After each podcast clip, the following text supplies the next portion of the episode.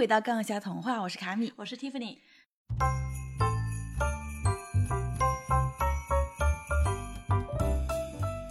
上一期我们讲了格林童话里的择偶观，然后又把我的童年幻灭了一下。那在以格林童话为代表的欧洲经典民间童话的择偶观里面，嗯女性的理想伴侣是强大的，而男性的理想伴侣是在具有观赏性的同时，同样也要为他解决一些实际的问题。最主要的问题就是生育嘛，还有的是带来财富和地位，所以他们也会希望女性聪明而能干。嗯，如果两个人的差距实在太大的话，男生就得去魔鬼那边薅头发了。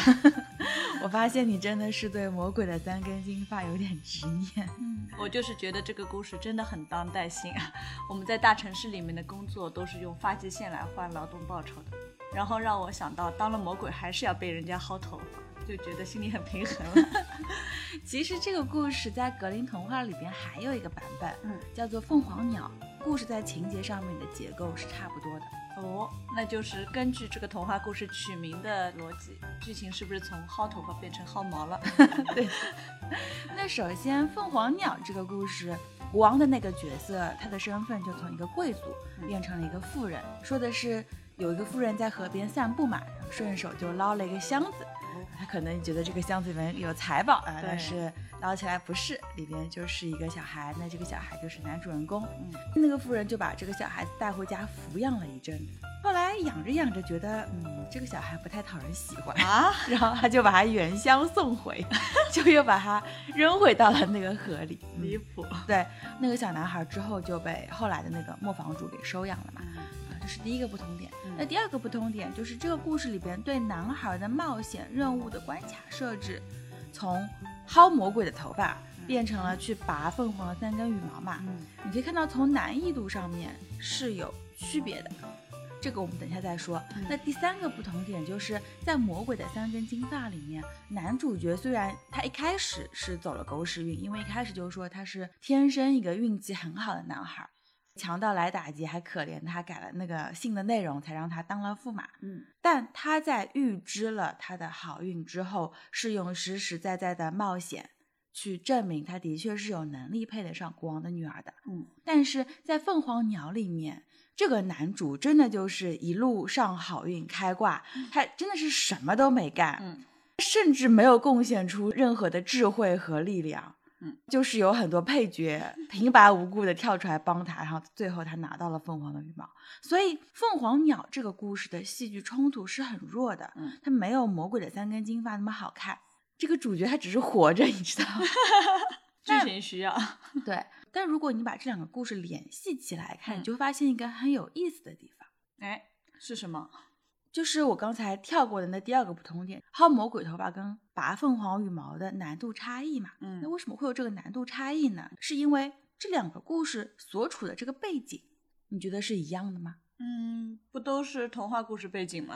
我不是说这个，嗯，而是魔鬼的三根金发，你从反叛的角色设定上可以看出，它其实是发生在中古时代。嗯就相当于北欧神话里面人间那些大家族的故事所发生那个时代。嗯，中古时代有什么特征呢？就是嗯除了财富以外，人们更崇尚武力和军事的力量。一个人如果被视为英雄，那他一定是很能打，嗯或者是拥有强大的军队。嗯所以在《魔鬼的三根金发》这个故事里边，男主角所面临的挑战，他是一个人间公敌，嗯是人间苦难的象征。他需要通过智慧和团队协作去完成。而在中古世界，团队协作也就意味着，首先你得是一个英雄，才有人愿意跟随你去冒险。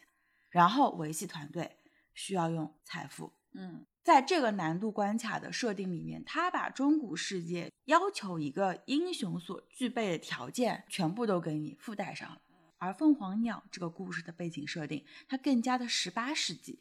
凤凰的这个意象和魔鬼相反，它代表的是美好，是财富。嗯这个富人要这个男主角去拔凤凰的三根羽毛，是要求他直接去获取这个获取美好美好跟嗯财富的这个东西。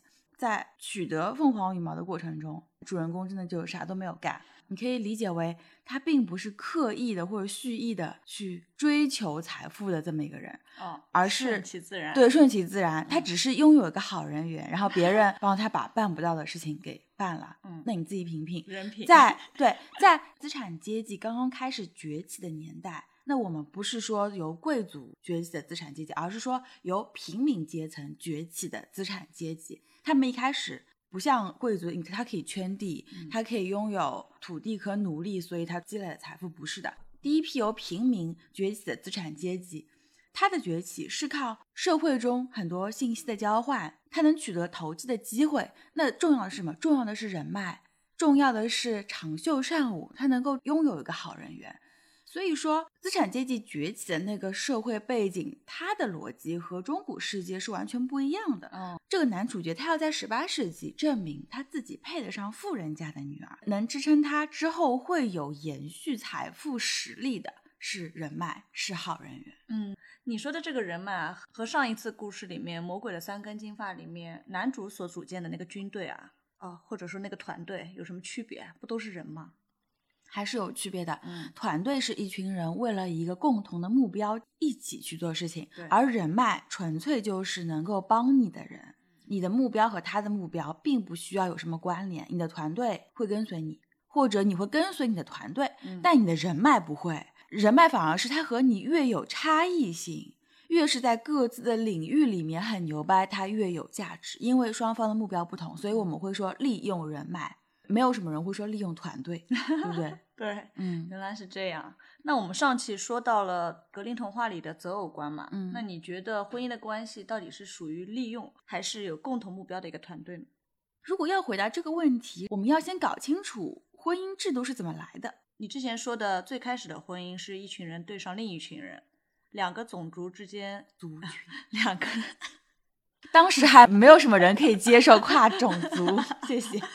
两个族群之间一起繁衍，不是一对一的那种。对，但族群对族群的关系，我们不能把它称之为婚姻，就是它嗯不是我们后来意义上面那个婚姻。嗯我们现在意义上的婚姻是一对一啊，或者一对多的。嗯那多对多只是在后来的婚姻制度形成之前的一个初始形式。哦，那你想想，在什么样的社会形态下，族群之间可以多对多的繁衍？动物性，我不知道啊，母系社会。对啊，你上次说的，这是氏族社会的一个形态，说起来就是母性。对，氏族社会一开始的形态就嗯是母系，那后来它也有父系的一个氏族。为什么母系社会可以接受多对多的这么一个繁衍形式？是因为我们自己是可以确定说，从我肚子里生出来的孩子肯定是我的娃，嗯对不对？所以在母系社会里边是不需要用婚姻制度来确认亲族的。嗯我生的就一定是我的，但男性就不一样了。所以婚姻制度它其实是源于父系社会的要求。父系社会他们需要通过绑定一个生育资源，嗯来确保说这个女性或者说多个女性生出来的孩子一定属于自己的亲族，嗯，一定是自己的后代。所以人们才慢慢有了婚嫁嗯。但婚姻不仅仅是繁衍的事，还是一个经济单位啊。在母系社会里边，基本没有什么需要分财产的这种纠纷。大多数母系社会主要实行的是集体所有制，没有婚姻，没有所谓的外嫁入赘，也没有父系社会里边的小家庭。小家庭就是一个丈夫一个妻子，然后下面是比较小的小孩子嘛，就没有这种所谓的小家庭。为什么呢？因为在母系社会里面，生活在一起的所有人，在同一个辈分之间，他们都是兄弟姊妹。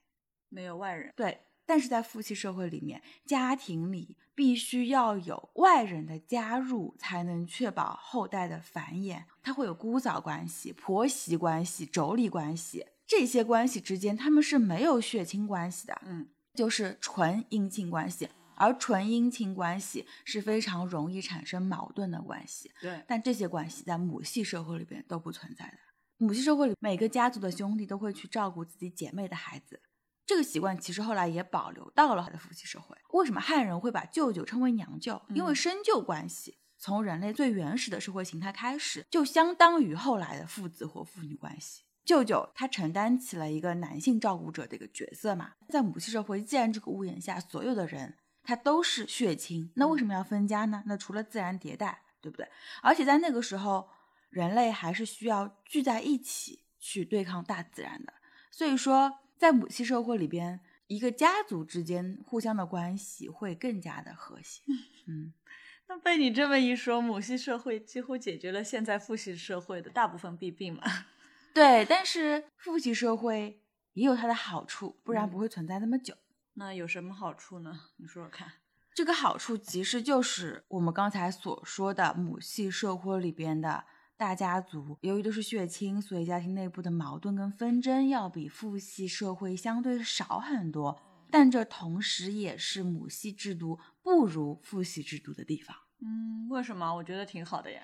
是啊，对于家庭内部的和谐是很好，而且女性天生倾向于与他人协作的，就更擅长处理关系。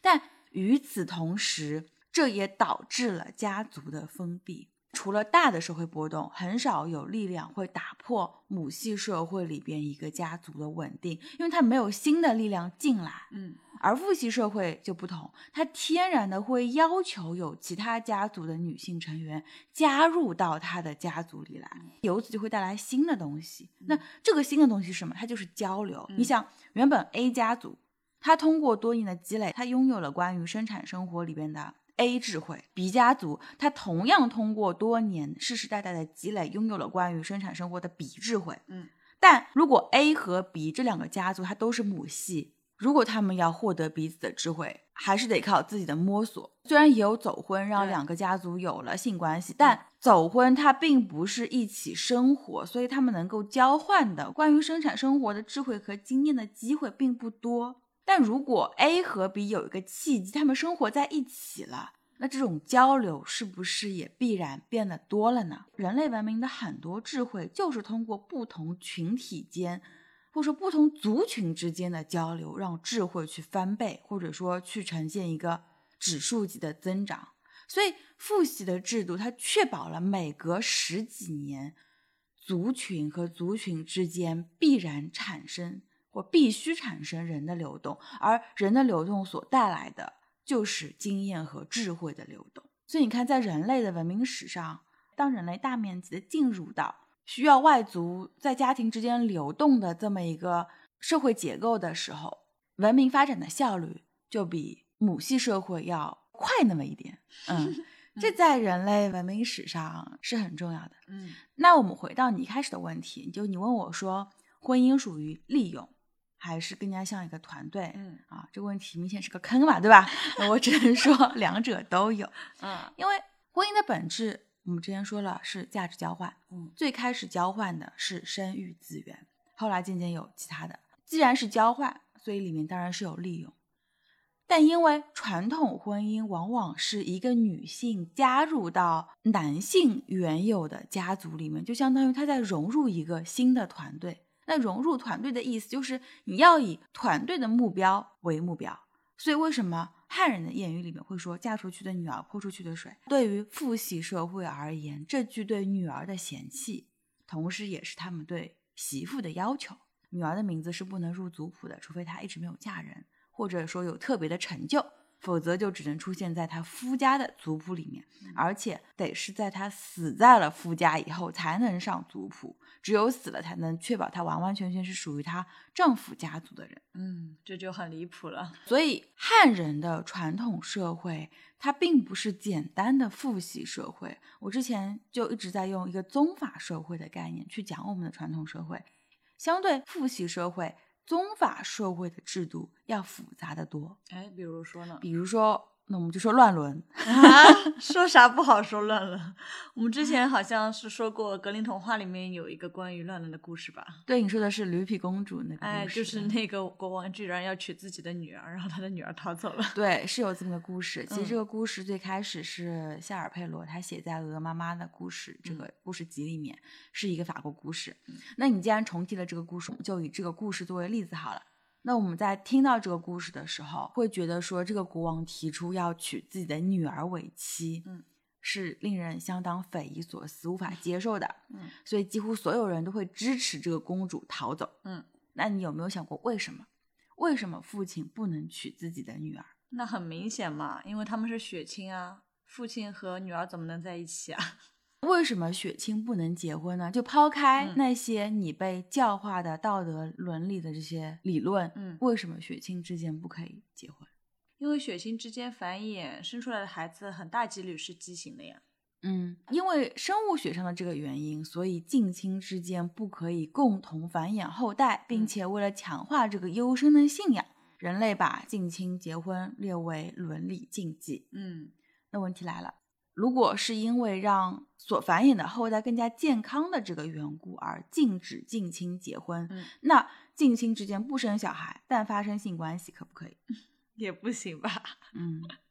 嗯那我就替你解释一下，就是嗯因为现在的避孕制度是很晚近的事情了，嗯而且也不能确保万无一失，所以在上千年人类的文明进程里边，这个乱伦禁忌已经被所有人都接受了。嗯就算有一个比较好的避孕措施，嗯人们也无法接受近亲的嗯婚姻。嗯，那就算这个生物学它支持了人类乱伦禁忌的这个合理性啊，那我首先我接受这个逻辑。嗯，嗯，嫂子和小叔子之间可不可以？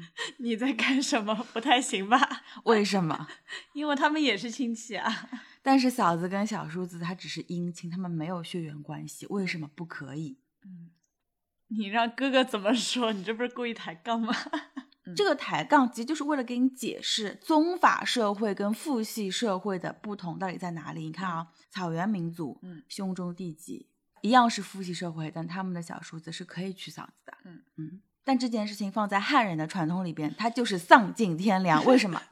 小叔子和嫂子他没有血缘关系，对，所以草原民族听说这个事情之后，他会满脸黑人问号。嗯这个区别在哪里呢？区别就嗯是他们就是一个简单的父系社会，而汉人是宗法社会。宗法制最初是建立在父权之上的，但除了父权，宗法制度里面另外一个很重要的权利就是族权。哦，嫂子她是属于哥哥那一族的女性，嗯而哥哥那一族和弟弟的这一族他们是近亲。嗯所以，就算哥哥去世了，嫂子和小叔子谈恋爱也属于乱伦，明白了吗？就是叔嫂之间的关系不完全是亲权或父权的关系，它还有族权的关系。嗯，原来是这样。这个族权关系还体现在说，父亲这一边的兄弟姊妹的子女是不可以通婚的，也就是堂兄妹、堂姐弟是不可以结婚的。嗯但母亲这一边的兄弟姊妹的子女却是可以通婚的。对，就所以才会有这么多表哥表妹的故事。嗯但你想啊，嗯父亲跟母亲一样是二分之一血统的传承，而且根据当代的遗传学研究，我们人类是来自母亲家族的染色体被后代更多的继承了下来。哦，但我们传统的宗法社会里边，族权是跟着父权的，嗯是父系的，所以说才有了《红楼梦》啊，不然也就没有林黛玉跟薛宝钗什么事了，因为他们一个是姑舅表啊，一个是姨表，反正贾宝玉在当代两个都不能娶啊。那在别的文化体系里，在没有汉族宗法制度的体系里，乱伦的所指就会有区别了。当然啊，嗯但几乎所有人类、所有民族，它都会有乱伦禁忌，只是禁忌的范围不一样。所以你嗯看，汉人说的乱伦，乱的这个伦理是儒家的宗法制度建立起来的这个伦理，但是在西方，它表示乱伦含义的这个词，它的意思往往就是血亲关系禁忌。嗯，母系社会里也有乱伦禁忌吗？对对，母系社会里边，它就它就会禁止嗯表兄妹、表姐弟之间的性关系，但是对于堂兄妹、堂姐弟之间的关系是 OK 的，是可以繁衍的，就这就另外一种公平。对，就是另外一种公平，就因为母系社会的这个族权嗯是跟着母权的，对，嗯，所谓的乱伦禁忌，它的本质上是规定你不可以跟某个人结婚，嗯还记得我刚才说的，就是父系社会相对于母系社会的那个优势吗？嗯，父系社会是通过婚姻能够获得更多外族的智慧。对，不仅仅是智慧，还有与外族建立亲属关系，嗯，从而扩张势力。嗯，古时候婚姻就必然是和物质生产和生活相关联的。那男性在外生产，女性在家生产，那都可以创造财富。所以为什么我们汉语里面女性生孩子，它也叫做生产？因为本质上一个孩子的诞生，它就是财富。嗯在古代社会，人作为最高级的一个劳动力，它就是一个家族的核心资产。那当代女权主义的声音里面有很重要的一条，就是不能把女性看作是生育工具，因为人是目的，不是手段。之前康德讲的那个，但婚姻就是因为父系家族之间需要交换生产资源而产生的嗯这么一个制度。只要这个社会是父系社会，那生育这件事情对于婚姻里的女性而言，它就是一个逃不开的所谓责任，因为这是父系社会建立婚姻制度它最根本的一个嗯诉求。嗯，挺可悲的。但是我抓住了重点，婚姻里的女性。嗯，对对对，你只要不结婚，你就可以不履行这个。嗯，但是我们身在上海会好很多。我不是说全国啊，上海的主流社会，我感觉成都也是，就已经是属于双系社会了。它既不是父系，也不是母系，而是人类学家和社会学家所定义的，就新时代的一个复杂社会。嗯在这样的社会里边，父权和母权它是可以相对制衡的。那在欧美和亚洲的发达国家也同样是这样。嗯在这样的社会里面，生育不再是一个女性的义务，嗯而是夫妻双方共同的一个选择。嗯嗯嗯。双系社会这个我倒是第一次听说。那有没有什么例子可以证明有一部分社会是进入双系社会的呢？我们不说大的，我们就举一个很小的例子啊。任天堂有一个 超级出圈、十分大众化的游戏啊，马里奥，超级马里奥，对吧？大家都玩过。对啊，这就是那个救公主的水管工嘛。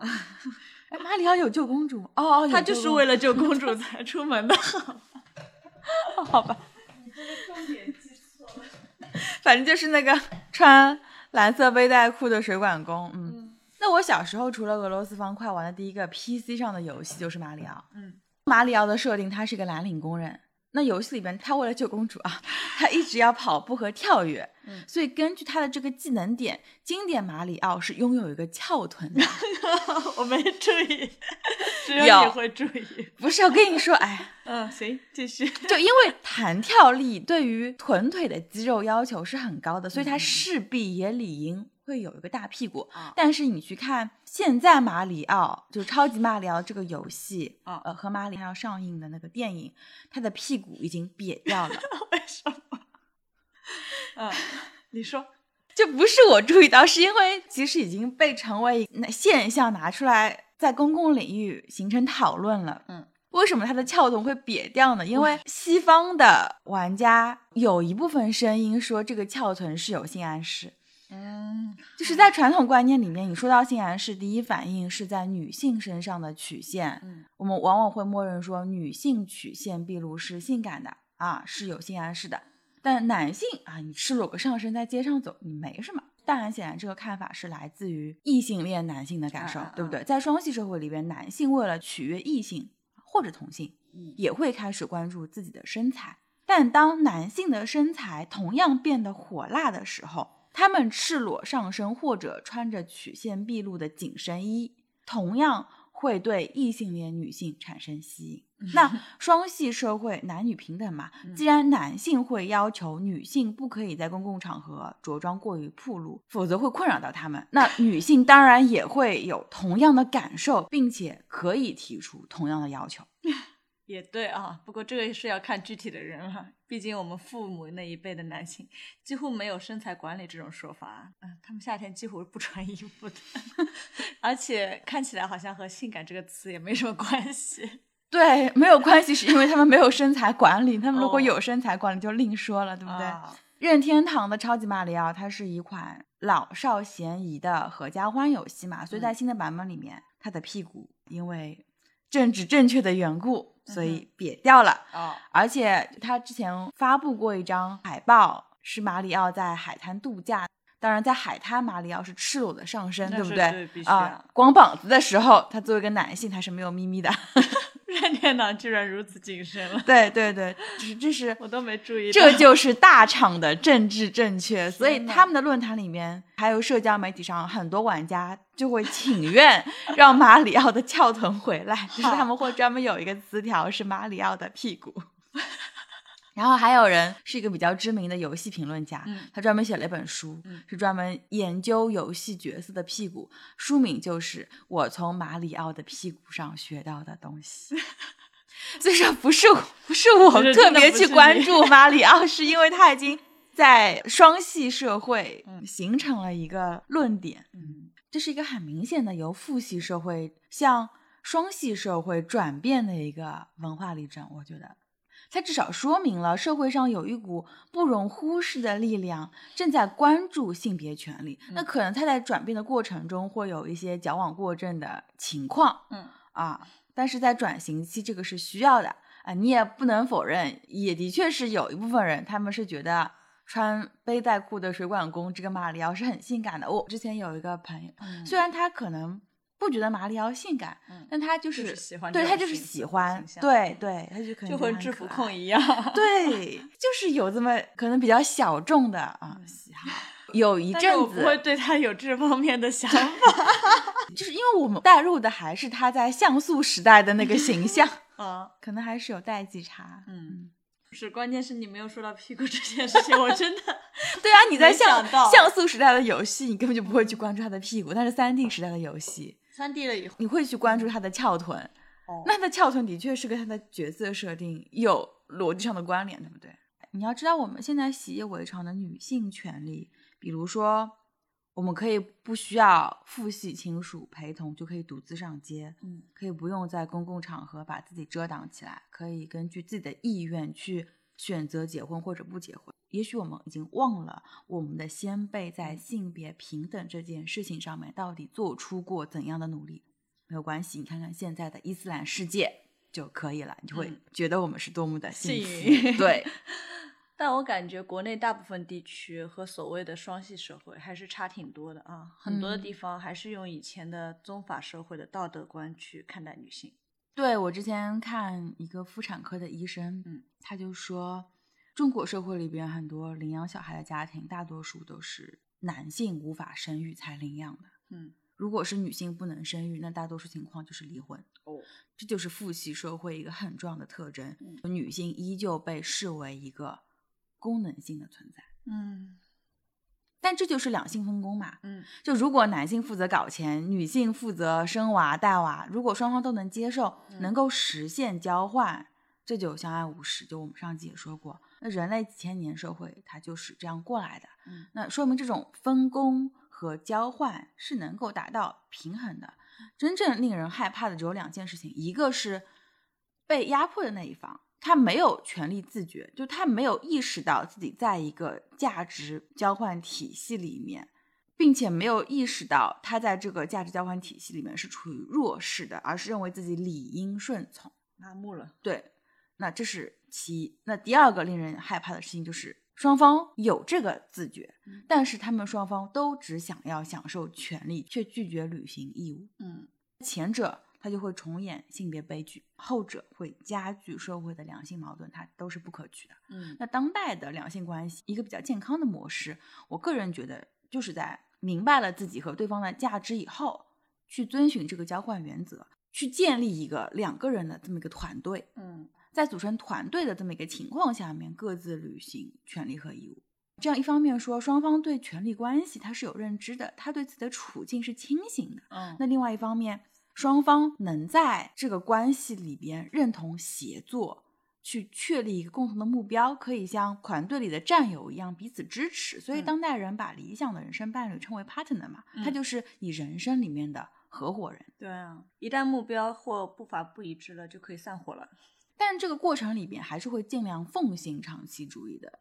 毕竟你更换合伙人的成本很高嘛，所以你一开始问我婚姻是交换还是团队，就是我说都有，嗯。其实都有，就是说你首先你要清醒的认识到它是以交换作为基础的，嗯。你要有两个人成为一个团队来共同协作的这么一个信仰和生活态度，对不对？没想清楚之前，没想清楚之前就不要轻易的进入婚姻，毕竟中国大陆近十几年在提高离婚的门槛，嗯结婚越来越没有什么直接的好处，这就使得年轻人在考虑要不要结婚的时候会更加的谨慎。嗯，我们的政府真的还是大家长思维，嗯，他并不真正信任成年人能对自己的生活负责，他所以才搞了一个离婚冷静期。哎，我真的是不明白，因为我们的离婚制度是需要双方都同意的。嗯那在双方都同意离婚的前提下面，两个人已经决定分手了，政府干嘛还不让分？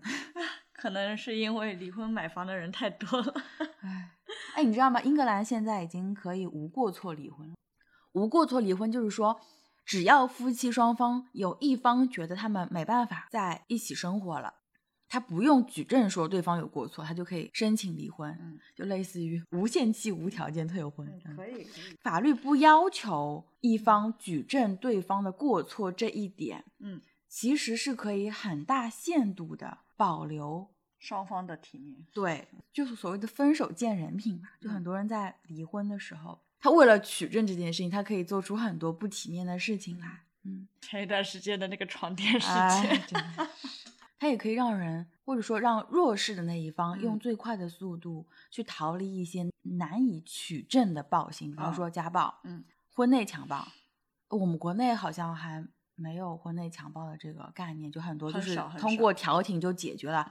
嗯那还有对于未成年继子女的一个性骚扰的一个问题，嗯它很难取证。对，其实无过错离婚这个制度在上世纪后半叶，美国的一些州已经开始实行了。嗯像这种无过错离婚的这样的一个制度的实行，它其实也是这些双系社会它在反思婚姻制度，它到底是不是还适宜当代社会？嗯因为由父权体系所派生出的这个婚姻制度，它原本它就是反人性的。嗯，两个陌生的男性和女性谈恋爱还行，你要一起生活，嗯各自履行义务，被彼此约束自由，嗯本来就不是件容易的事情，而且你因为性别差异，很多事情你是无法共情的。所以为什么说同性情侣它比异性情侣能有更多的互相理解，能有更多的共情，就是因为他们对性别相同，就像我们彼此朋友之间接说我懂，对对，就是同性朋友之间，就很多事情他是可以秒懂的，但嗯是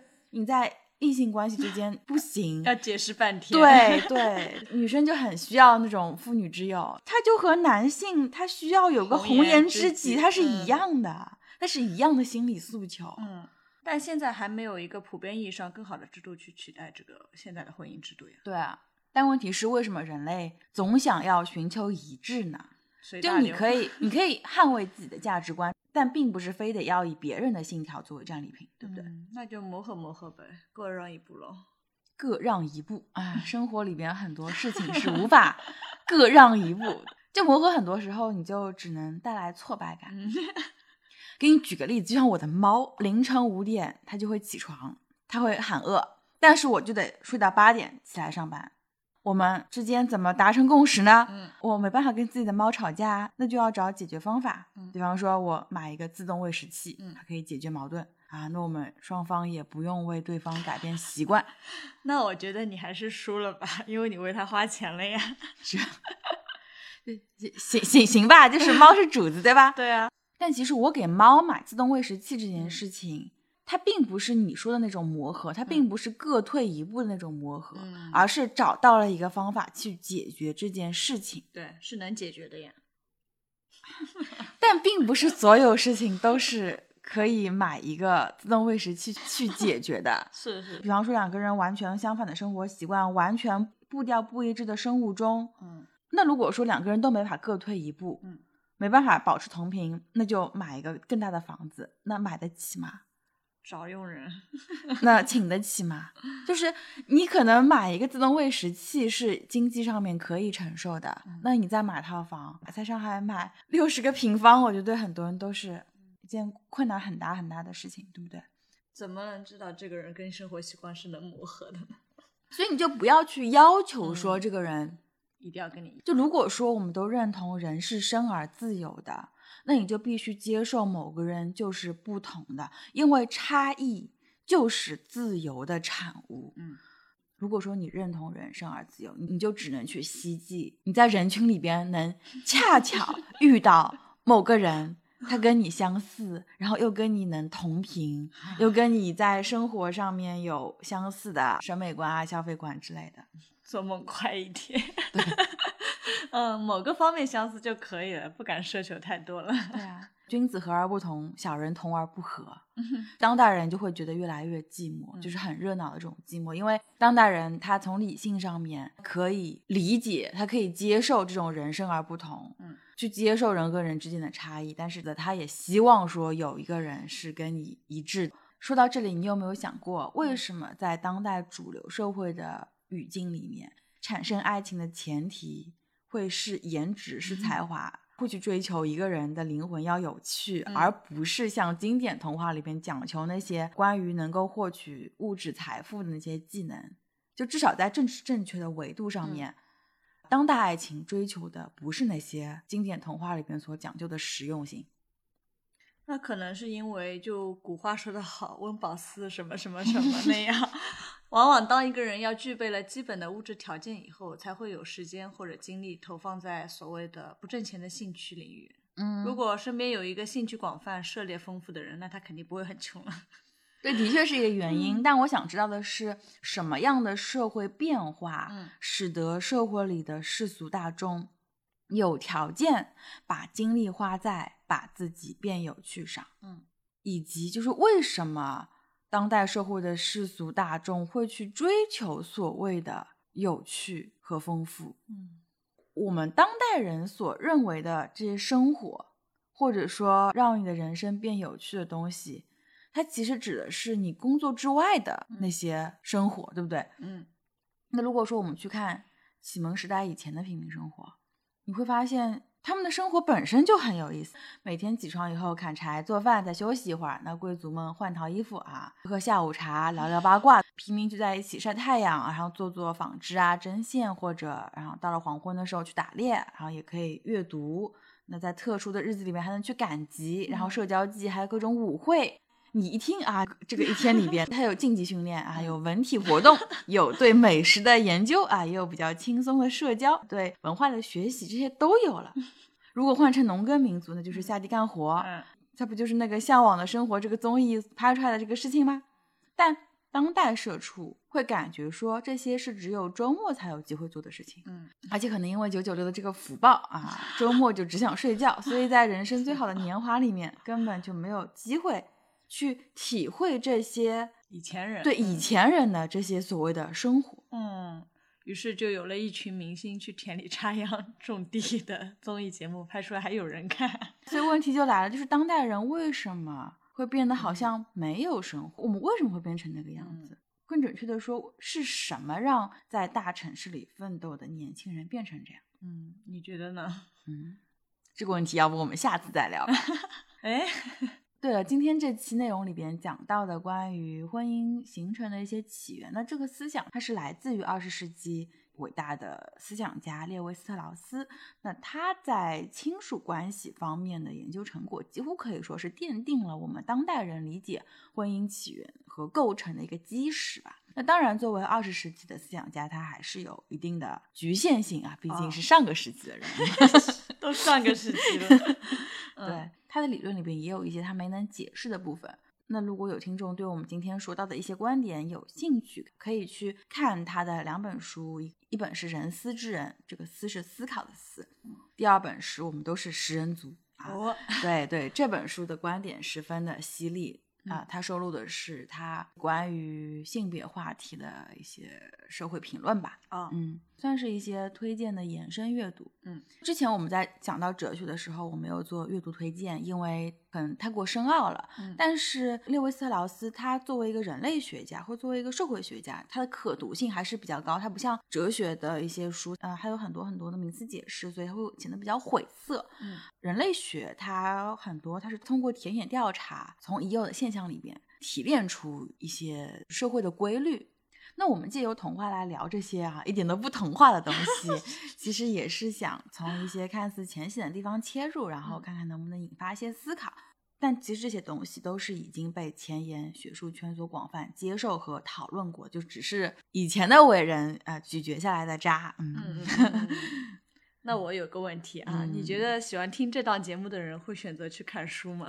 嗯。就大家都很忙嘛，对呀，但说不定呢，就是这是一颗种子，说不定哪天就发芽了，就不定是马上发芽。那如果一旦发芽了，那就是一种功德。嗯功德功德。好的，如果大家喜欢我们的节目，也希嗯望能订阅、点赞。那这些数据会成为平台向更多人推荐这张专辑的依据。那大家的支持就是我们继续更新的动力。好了，那广告就到这里。杠一下童话，我是卡米，我是 Tiffany。我们在下期再见。